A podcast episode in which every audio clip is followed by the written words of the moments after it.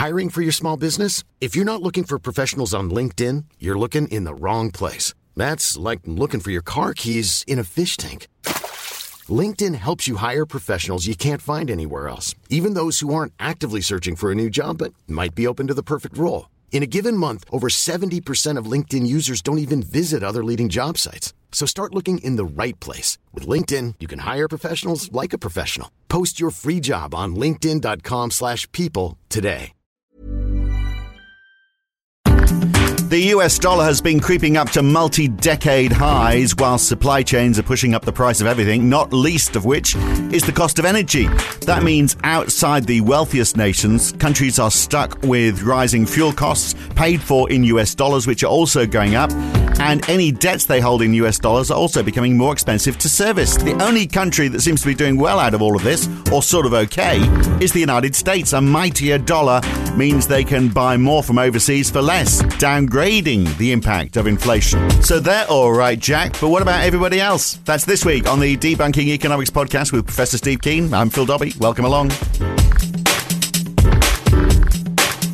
Well, Steve, one listener, Paula, has asked any chance you could talk about foreign debts and how this works, which I think we've sort of done a few times before, but always an opportunity to expand it further. But m- more importantly, I think uh, she's also saying what impacts are likely to occur as the global south, the BRICS, uh, which is what's that? That's uh, Russia, India, China, uh, South Africa. What's the B? Brazil. Brazil. Brazil. Uh, yeah. Move to payments in their own currencies instead of US dollars or bartering. Which uh, these are both pertinent questions right now. But let's let's start with the US and the dollar because obviously this is this is the nub, nub of the issue. They, so the US has got a balance of trade deficit, which doesn't seem to matter for the US. I mean, the last time they had a trade surplus was back in 1975 government debt is also seen, you know, in many countries as a, as a bad thing if you feel like you've got to pay it back. And we, you know, we've often debated about that. But in the US, the federal government owes, if it is the word to use, quite a bit over $30 trillion in debt issued in treasury bills, obviously, which are owned by banks, pension funds,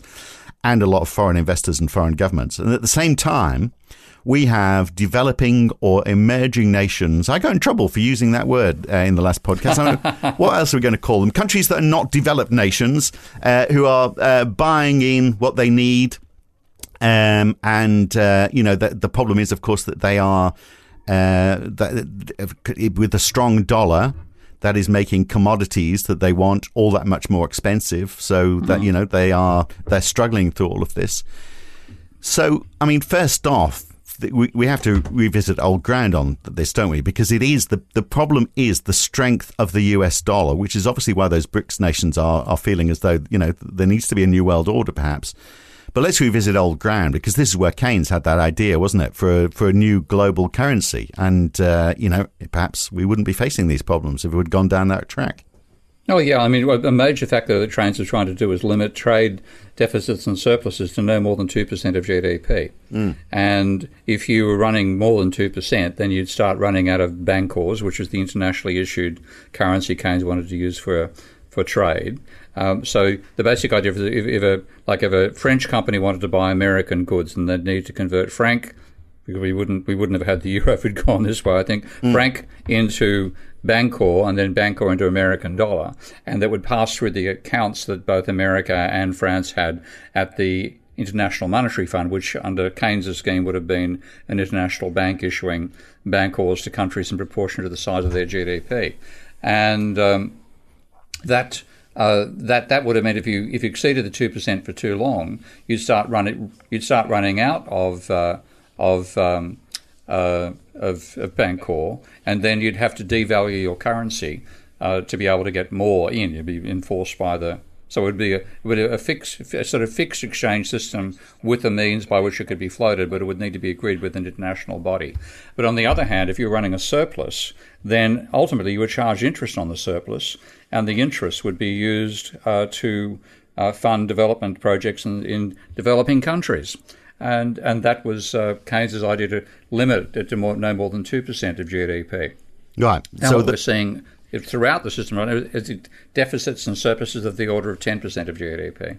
And it's got worse, of course, because of the price of commodities. So if we saw how would the Bancor work in a situation where we are now? So if we saw the uh, the, the, the price of oil uh, skyrocketing, for example, well, I guess we wouldn't be trading it in the US dollar for a start, would we? So that that We'd be would trading be, in Bancor. That's right. Yeah. so how would that change things? Because I mean, the the inherent price would still be going up. So those countries that are, uh, uh, uh, not quite as developed and it's a smaller proportion, it, it, it's a higher proportion of their you know their, their total income is being spent on commodities. Uh, they would still struggle Yeah. though, wouldn't they? Wouldn't fix that problem. Well, what it would mean is though that the, the surplus, if you had a, large surplus being run up by the uh, by Saudi Arabia, uh, then its currency would be appreciated against the Bancor. Uh, so the Bancor would buy more Saudi products than than beforehand, which would mean those countries with Bancor would have a compensating mechanism for the increase in the cost of oil, denominated in bank. Uh, well, that'd be denominated in Bancor, but that the, Bancor would buy more Saudi, which would effectively um, make it easier to purchase the oil, even though the price had gone up in, in the international currency. Uh, but also, if that started accumulating a surplus, I mean, a consistent, persistent surplus for Saudi Arabia, uh, then they would be taxed on that through the scheme that Keynes had as part of the Bancor, and interest being charged on that would be passed to the developing countries. So part of the part of the, the higher oil cost would come back to them as revenue from the International Monetary Fund not the one we've got these days, but the one Keynes wanted to uh, bring about. So that would be a compensating mechanism for the scale of the uh, increase in the price of oil as well. Right. So the Saudis would find that they're getting taxed more because their surplus is too large. That money would be going to the developing nations that would say, "Well, we really are struggling to pay for this fuel," but then they would have a slug of money that they could be used could be used. I mean, I guess the the the, would, the ideal would be that it was used for for investment, but even maybe in the short term, they say, "Well, okay, we need that to buy the energy for us to be able to survive." Uh, and then the Saudis will quickly realize, well, hang on a second, we are charging a lot for oil which is being compensated. We may as well drop the price of oil. Well, I don't think it'll go that far, but it, it, it, it, it was an idea to dampen the instability of the global system. Whereas the the, the, the uh, Americans, this is just one of the, the great stupid decisions of imperial power under Harvey. It was, it was Harvey Dexter White. Uh, insisted that rather than the Bancor be the American dollar, and this is sort of saying, you know, before the war it was the British pound, which was the international currency. Uh, we, we're the strongest nation by far after the Second World War, which is correct, of course. They didn't win it, but they certainly were the, the strongest nation on the other side of the Second World War. Used the American dollar. And now, what that meant was, and Yanis Varoufakis covered this very well, that meant you have a demand for American dollars over and above the demand you would have if you were buying goods and services from America. So, as well as wanting to buy specifically buy goods and services from America, you needed American dollars for all the international transactions. So that's caused a, a, push the value of the American dollar up, which of course makes American manufactured goods more expensive, and then sets in trade that it has to run a trade deficit. Yeah. So, so actually, it might be better for America in a way if that had happened, because that, that was going to be my question. You know, what would it really mean to to the US if that hadn't happened? Uh, because they have a stronger this, manufacturing sector. Yeah. Yeah, and that's that's one. Like, there's one reason I, you know, I, we I got a couple of criticisms yet again over my attitude to modern monetary theory and international trade. But you know, I'm sorry if I'm fa- facing a challenge between uh, the opinion of uh, of modern MMT people and the opinion of Keynes. My bias is going to be also accepting Keynes's analysis rather than rather than more recent. Uh, uh, supporters. So, and on that front, Keynes wanted to limit trade deficits. He did not want them getting too big. He didn't want big trade surpluses either. And that's seeing the scale of them, whether you're in surplus or deficit, being a destabilizing factor in the global economy, as I think it's proven to be. Well, yeah, just as an aside on that, maybe we could all just accept the fact that the MMT book is not completely closed, as as no book is. You know, there's open debate. There will be inaccuracies and things that need developing further. And if you are mm. a belief that MMT is some sort of uh, cult that can't be questioned, you really are not going to win a mainstream argument on on that basis. You're just going to piss a lot of people off. I only mentioned that because someone had a go at me, and I'm, you know, I'm a big supporter of the cause, like you are. Uh, and it's it's funny. It's like we like the Tory Party in the UK f- uh, fighting amongst ourselves. Doesn't make a great deal of sense, does it? But look, mm. going back to where we are right now, um, I mean, the US trade deficit obviously is is great news for the places that are selling to them, like Mexico and Germany and China and Japan and Ireland, strangely, Vietnam, Italy. All have trade surpluses with the US. So, you know, they'd be quite happy with the way things are. Yeah, and like the, the MMT attitude is actually quite inverted on that front because they're saying, oh, these countries that are exporting to America are giving away real goods and getting pieces of paper in return. Silly them. But we're willing to we're willing to take advantage of that and, and swap pieces of paper for goods and services. And I'm, you know, I, I, I really don't want to get engaged in that argument. I've, I've, i just find it uh, rather trivial because, um, this is a bit of a diversion as well, but if it's true that exports are a cost and imports are a benefit, then countries should be attempting to run trade deficits. And because the sum of all trade deficits is zero, because you know we, we're not trading with Mars yet, um, so one country's trade deficit is collectively the rest of the world's trade surplus. If that's true, you should be trying to limit trade deficits. And I've never heard anybody in MMT talk about that, just saying it's good to run a trade deficit. Well, yeah, okay, if that's true. What's the total sum? The answer is zero. Well, therefore, if you have one country running a trade deficit and that's good for that country and bad for those running a trade surplus, you've got a beggar my neighbour policy, and that doesn't sound like good international policy to me. So, uh, you know, I, I, really get aggravated about it. China's got it totally wrong on that basis, hasn't it? You know, who'd have thought yeah. this idea we are going to ship stuff overseas, we're going to get that money, we're going to use that money to pay people within our country and to and the invest poor and miserated Chinese as a result of it. All these, you know, what they've got is an investment surplus, and they've used that brilliantly to invest and develop their own economy. Um, so you know, anyway, so I think I think there's a lot, a lot of uh, badly thought out elements in that argument, even if it's correct that it's you know, exports are a cost and imports are a benefit, then that's a reason to have an international rule to restrain trade deficits. Yeah, exactly. Either way, Keynes was right. So the yeah. US has the worst trade balance in the world, but it's you know it's got a population, a big population. It's got lots of oil. It's got lots of other energy sources as well. And you know, as we've been discussing, it's the world's reserve currency. I look at the UK, the second worst trade uh, uh, deficit it's got very very little to offer. So I guess the question in short is how in in the system as it is now, how buggered is the UK economy? I think quite buggered because if you look at uh, where the trade deficit in the UK came from, first of all, it's not the global reserve currency, so it's got a uh, you know you, you can't it can't buy goods internationally in British pounds. It has to convert to American dollars to buy anything overseas. Um, but what it decided was it was going to specialise in services. And that was Maggie Thatcher's orientation. Forget about manufacturing, forget about uh, uh, mining, because of course you used to be a large coal miner, and shutting that down may have actually been a, a damn good thing in climate change terms. Um, but uh, the idea was let's focus on services, and the the services fundamentally come down to lending, creating money, lending it to other people. Uh, there's, there's, insurance services, there, you know, all all those elements as well, shipping and so on, international shipping finance. Uh, but fundamentally, uh, the idea that service exports could have replaced manufactured exports failed. So what you have is the service exports exist, but they're nowhere near the scale of the trades, uh, ex- the, the uh, manufactured goods the UK used to produce and export, and so it's got you know, a chronic trade deficit as a result of that. And uh, you know, very little to show for it, frankly. Well, I mean, what you're talking about there, though, of course, is financial services. Mm. Uh, but you know there are lots of other services. You know, like uh, I've just but come from one. Just come trivial. from one of them. Uh, they, I guess they are yeah. trivial, but they are. Uh, you know, I've just had a nice yeah. cup of, cup, couple of cup, cups of coffee with a with a mate of mine. There's a service industry, but it's not an export industry, obviously. And as you say, it's not. It's not. You can't run a whole economy based on that. Uh, but you also can't export. It's very difficult to export services, isn't it? Particularly when you, uh, the cost of labour is so much higher than uh, than in other countries, which is why obviously so many of the other services uh, are, are outsourced to uh, developing countries. The, the, vast majority of services were creating debt. So when you had the bubble going on uh, and, and, private sector lending rising, then the whole services, you know, you know, creating the bonds, issuing them, selling them, etc., etc., uh, creating corporate debt, you know, slicing it up, all this sort of thing. There was a boom there, but of course, as soon as the financial crisis hit, bang, that's the end of the growth in private debt. Uh, not totally, obviously, but it, it, it didn't it didn't continue rising indefinitely, and so because creating money, creating debt, and and marketing and packaging it uh, was 80% of services. The 20% left just wasn't enough to make up for the loss of the manufacturing exports.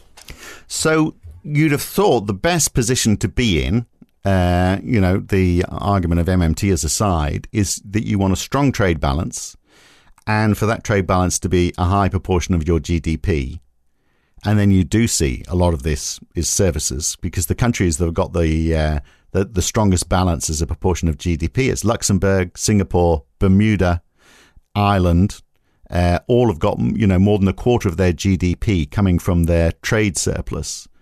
But this is largely trading in money and uh, and and you know and tax evasion, isn't it? Basically.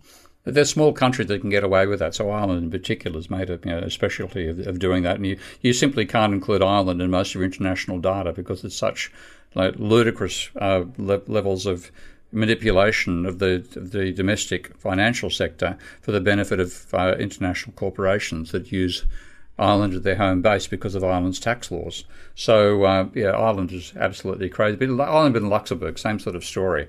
You know, don't, don't include them in their data uh, because they're, they're a, a they're tiny and b they're exploiting loopholes and that's the main reason they have the divergence that they have from the rest of the, the global system. Yeah, well, same with Bermuda as well, of course, yeah, it? Yeah. know, it's just a home for people with uh, very big bank accounts, and I guess to mm. an extent, I mean, not to the same extent, but a bit, I guess, uh, for Singapore as well. Oh, it's pretty strong manufacturing as well. I mean, it, it, it's always been an entrepôt. You know, there's you know, exports and imports together are about 90% of GDP in Singapore for most of its history. Don't know what they are now, but uh, it, it, because of its location, the trading hub, and its its political stability as well. And of course, Hong Kong could have been a rival, but it's not anymore now that it's been incorporated back into China. So that gives Singapore. Uh, a, very special position. It's both the services sector and its own manufacturing and high tech industry area. Mm. Yeah. Now, uh, the energy shock and the food shock obviously is is hurting those smaller nations the with with lower GDP. So you know, and, and that is, as we've said, you know, being made worse by the by the strength of the U.S. dollar. And there's no sign that the U.S. dollar is going to ease off. I mean, it just seems to be getting higher and higher. It's you know decades at a decades high right now. So that situation is just going to get worse. I mean, what you know, short of uh, fast tracking Keynes' solution, what could be done for those for those nations where a larger proportion of uh, you know of their income is now being spent on the basics, on on those essentials, on those the, the cost of energy, and uh, you know, and, and very often falling short on on meeting that requirement. Now, what you've got, they've got to then they've got to issue bonds. Uh, if, going, if, the government's going to be buying any of these goods, or even if, if local corporations are, they've got to they've got to buy them in American dollars. So they've got to issue debt denominated in American dollars, which is disastrous as a long-term policy. Uh, or you've got to have companies, uh, you know, buying their uh, buying the American dollar on the international exchange with their own currency. Uh, which is going to, you know, again, cause them to devalue against the American and make those price increases worse. So what you're saying is there's not an answer because the only other answer is go to the World Bank and get a loan, and the World Bank's going to well, say. But the, the, the, the, one other part of Paula's question, which is important to focus on, and that's uh, like in the Australian case, for example, which is I think she's Australian based. Um, there's a, foreign debt in Australia is about a, about a trillion. Apparently, I haven't seen the data myself, but I've been told this by a couple of correspondents. About a trillion US dollars. Now, it's not the government that's been doing the borrowing. Uh, in fact, the, the government has always issued bonds in the Australian dollar. Australian dollars. So you don't you don't have Australia Australian government having debt in American dollars. What you do have, and I've heard this from people in the banking sector who know what's happening but don't understand why, is that a large part of the the equity backing of Australian banks has come from uh, from sales of bonds by the um, by the banks in American dollars. So you sell the bond and you get American dollars back, which then becomes an asset of the uh, of the, the banking sector, and that is an asset which is created against against um, uh, equity. So what it does is it's, it's it, when you issue when you issue long term when you issue long term debt, then the value of the long term debt uh, is treated as part of your equity. Okay, so short-term debt, uh, which uh, uh, that is not part of equity. That's part of your assets and liabilities, but the long term debt is part of your assets and equity. And then that expands the capacity of the banks to lend, which means they then lend more to pump up the level of Australian housing. So you have the banks. Uh, having a large debt denominated in American dollars, having to service that in American dollars, but they then would also be on selling when, when because Australia is normally running a trade deficit.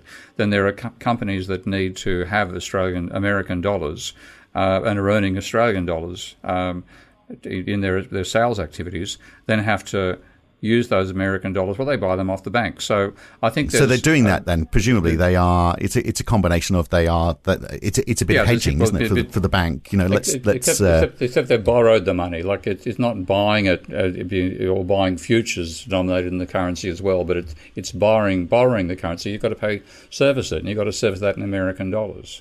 So uh, that that the danger that you have. so the only reason would be liquidity then. So we've got some US dollars because we need US dollars uh, are in demand. So the bank needs to make sure they've got got some of those. I mean, trying to figure out why they're doing this. Well, partly because uh, if you if you're a company and you want to raise additional equity for whatever purpose, you have two major ways to do it. You sell shares or you borrow long term debt.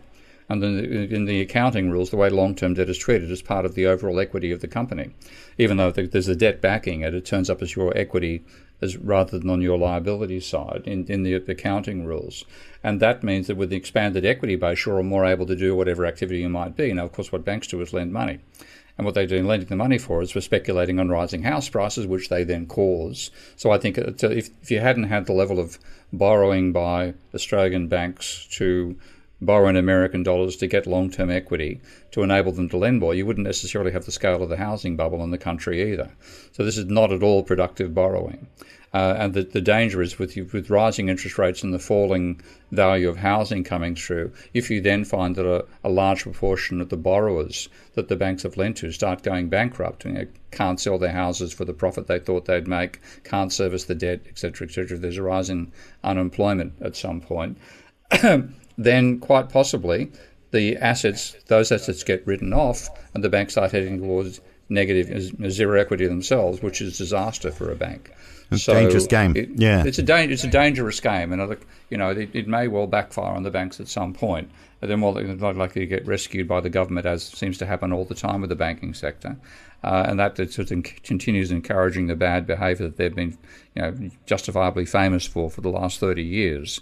Uh, but there could be some some chaos on the route to whatever government bailout they get. So, what about getting back to developing nations? And I do, I do want to talk about this BRICS phenomenon. You know, what would happen if they, if they decided that they're going to, for example, adopt the, the Keynes idea themselves and developed a, a, a BRICS currency? We'll come to that in just a second. Just the importance of energy right now. Um, obviously, the fact is going up so much is going to hurt some countries more than others. So, for example, you know, you know Thailand fairly well. I just did a bit of research as to how much it costs for a litre of petrol in Thailand. It's about a dollar thirty-two, slightly more in the US. Uh, but you know the same order of magnitude. But of course, GDP per capita in Thailand is about seven thousand US dollars, uh, which in the US it's like ten times that. But fuel costs the same. So surely those countries where fuel is such a larger proportion of the total GDP for the country, energy for anything they want to do, energy is going to be a, a, a more of a, an input cost for them. It's going to be very hard for their economy to grow given the, the, the relative cost of, of energy, not the total cost, but the relative cost, which I think is important here, isn't it? Yeah, it is. I mean, and, and countries that don't have uh, their own oil um, mm. having to import have to import yeah, yeah, then that that that is going to be very damaging for them.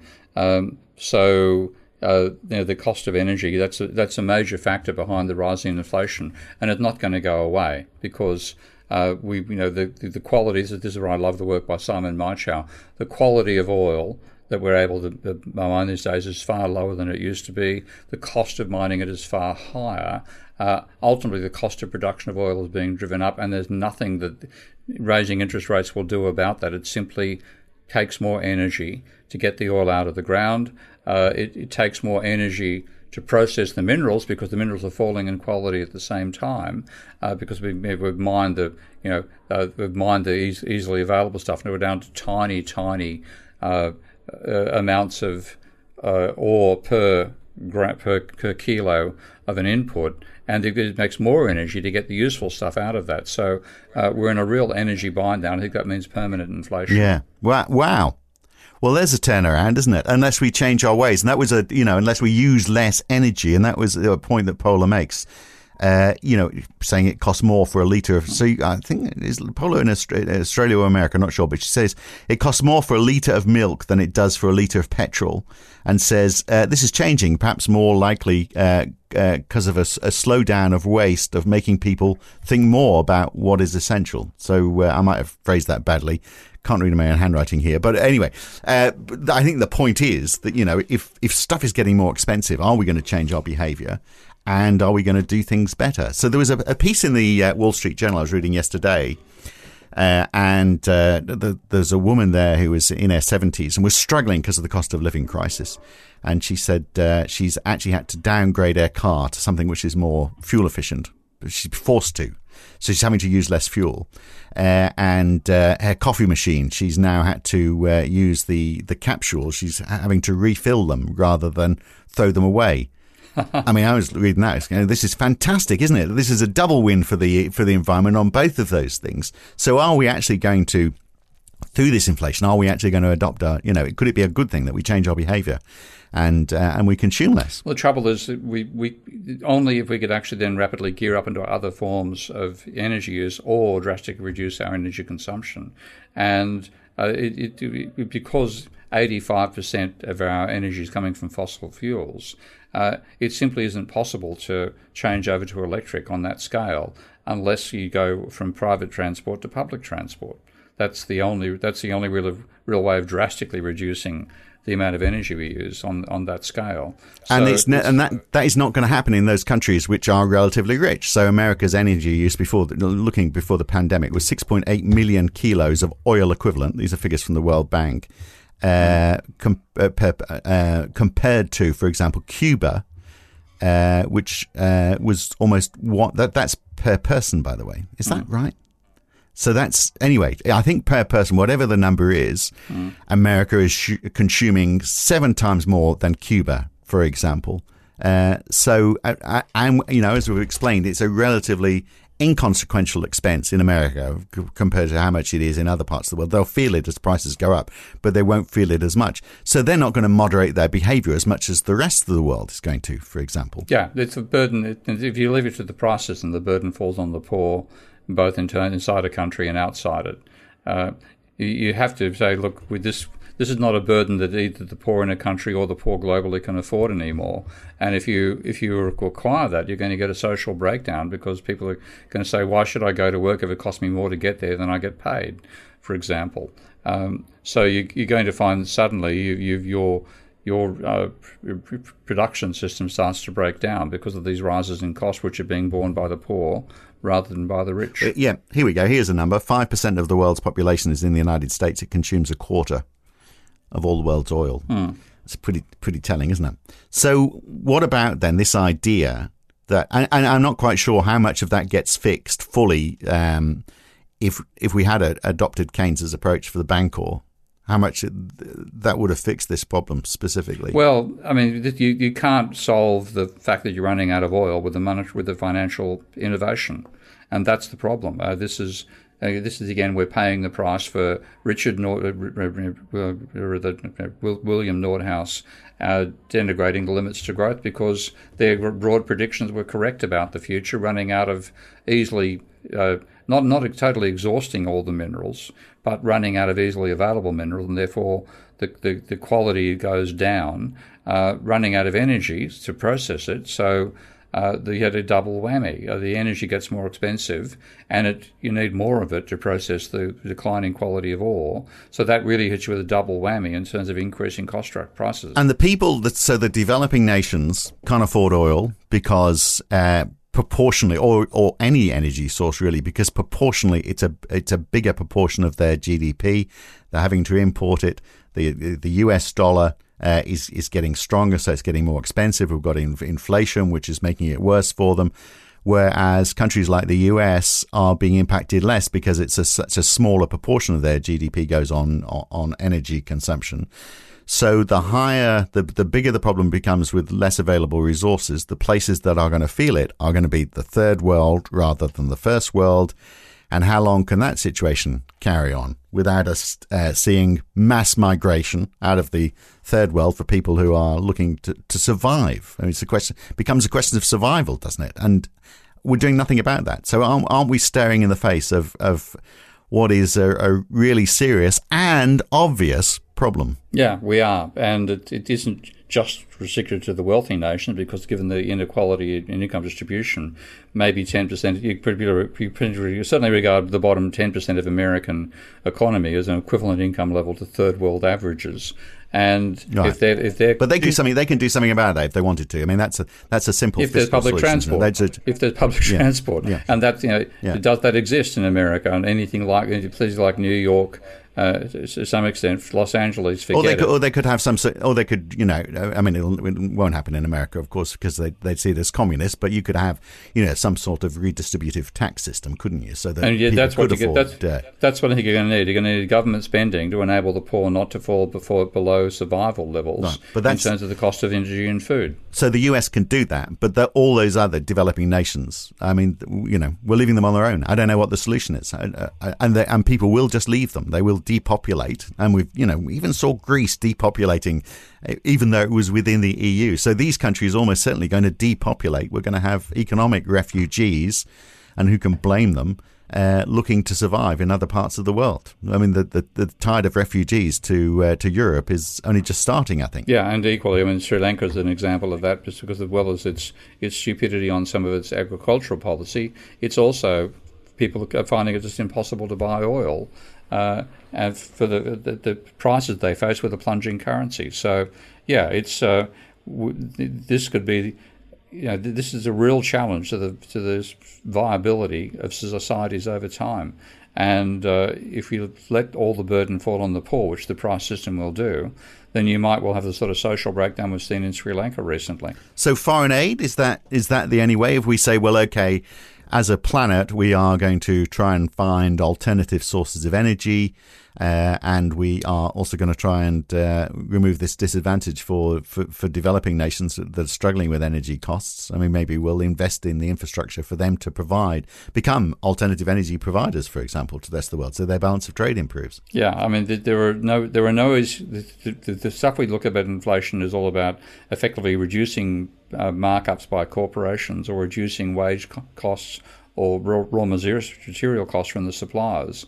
Uh, but you can do nothing. You can do nothing about the actual cost of production rising, and and that's what's actually happening. Uh, that's the, the major factor, which is going to make uh, this inflation permanent. And then the only only way to balance it is well, the inflation is going to hit the poor badly. Uh, we have to provide those essential services through government money rather than expecting it to be paid for by the poor. And if you don't do it, then you get you know what we saw in Sri Lanka starts becoming a common phenomenon throughout the oil importing third world. Yeah, which is not a pretty picture. And also, I mean, I wonder how much. Uh, you know, the moves by Russia are sitting behind this. You know, the uh, Russia, who are the world's greatest hold, holder of uh, of gas reserves right now, but uh, you know, uh, uh, teaming seemingly with you know the other BRICS countries uh, so, uh, so yeah, even South Africa uh, has abstained from a UN vote denouncing the Ukraine invasion. Uh, in fact, uh, Cyril Ramaphosa has blamed NATO for the for the war. So you've got you know all those countries teaming together. I mean, what if they said, "Well, okay, we're we're actually a bit sick of of America's dominance. We're we're a bit sick of the fact that the US holds this reserve currency. It wouldn't be the first time that's been a bone of contention, would it?" Uh, and uh, and yeah, we quite like Keynes's idea of a of a global currency. Why don't we all team together uh, and you know as our own block develop something similar as a as a challenge yeah, to I mean, to the it's, US? It's, it's a use. It's a useful challenge to the American hegemony. The Americans aren't going to give it away, even though I think it's damaging to their economy overall. Uh, they're not going to give away the US dollar hegemony. But if you start having countries enabling a, an, an alternative system uh, for purchasing essential commodities like oil, but also potentially purchasing Chinese goods if China is part of the whole system as well, then you can bypass the American dollar system, and that means ultimately the overvaluation of the American dollar might fall, which would be a good thing for America, but would be damaging for their financial sector. But it wouldn't be good for the average American in the short term, would it? I mean, uh, ultimately it would yeah, be good, but they'll, yeah, they'll pay more for imported goods. Yeah, but it is too high otherwise, isn't it? There, there's that question. I mean, everyone is always asking: is the is the US dollar overvalued? It certainly is now because it, it, keeps on rising. So, uh, so uh, maybe this is the you know maybe this is the way forward. Maybe you do get a pact, a group of countries like the uh, like, like the BRICS nations who do say, well, okay, we're going to go down this road, and then ultimately other people start joining in. Yeah, and that could that look, the Americans would never give away that power, but they might have it taken from them by international agreements by countries you know, like China, Russia, Saudi Arabia uh, that establish an alternative method. Yeah, it's it would be nice to get some democracy. Well, South Africa is supposedly a democracy. It would be nice to get some democracies in that pact, though, wouldn't it? Well, yeah, like uh, Europe could join. Oh, like looking what America, Australia, and America, Australia, and, and UK have thrown up in terms of democratic leaders in the last decade. I think democracy might be overrated. well, we'll leave it there. Uh, interesting, though, isn't it? And I wonder how that is going to play out. Good to talk, Steve. Look, we're going to talk a bit more about climate change next time. Specifically, I want to look at, you know, how realistic are ideas like the electric car, for example. Is that really part of the climate answer, or is it uh, is it really just a, a, a side piece? We'll look at that next week. Good to talk, Steve. Okay, bye. And it's rather timely talking about climate change when in the UK they had for the first time temperatures over 40 degrees centigrade, 19 homes destroyed in East London when a compost heap spontaneously combusted under the heat and then uh, spread bushfires or bushfires, grass fires uh, over a relatively short distance that took out all those houses. Incredible scenes. Uh, it is where we are today. And how do we cope with it in the future and how do we stop it getting worse? Well, our cars part of the answer, electric cars part of the answer. That's next week on the Debunking Economics podcast podcast. Thanks for listening in today. I'm Phil Dobbie with Steve Keen. Back next week. See you then.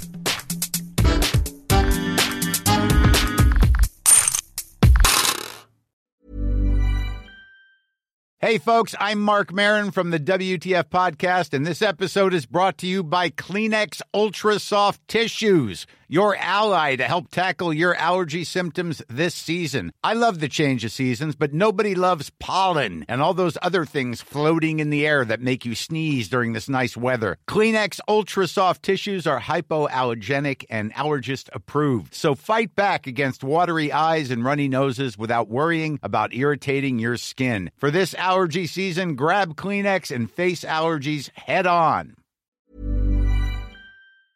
If you've enjoyed listening to Debunking Economics, uh, even if you haven't, you might also enjoy the Y Curve. Each week, Roger Hearing and I talk to a guest about a topic that is very much in the news that week. It's lively, it's fun, it's informative. What more could you want? So search the Y Curve in your favorite podcast app or go to ycurve.com to listen.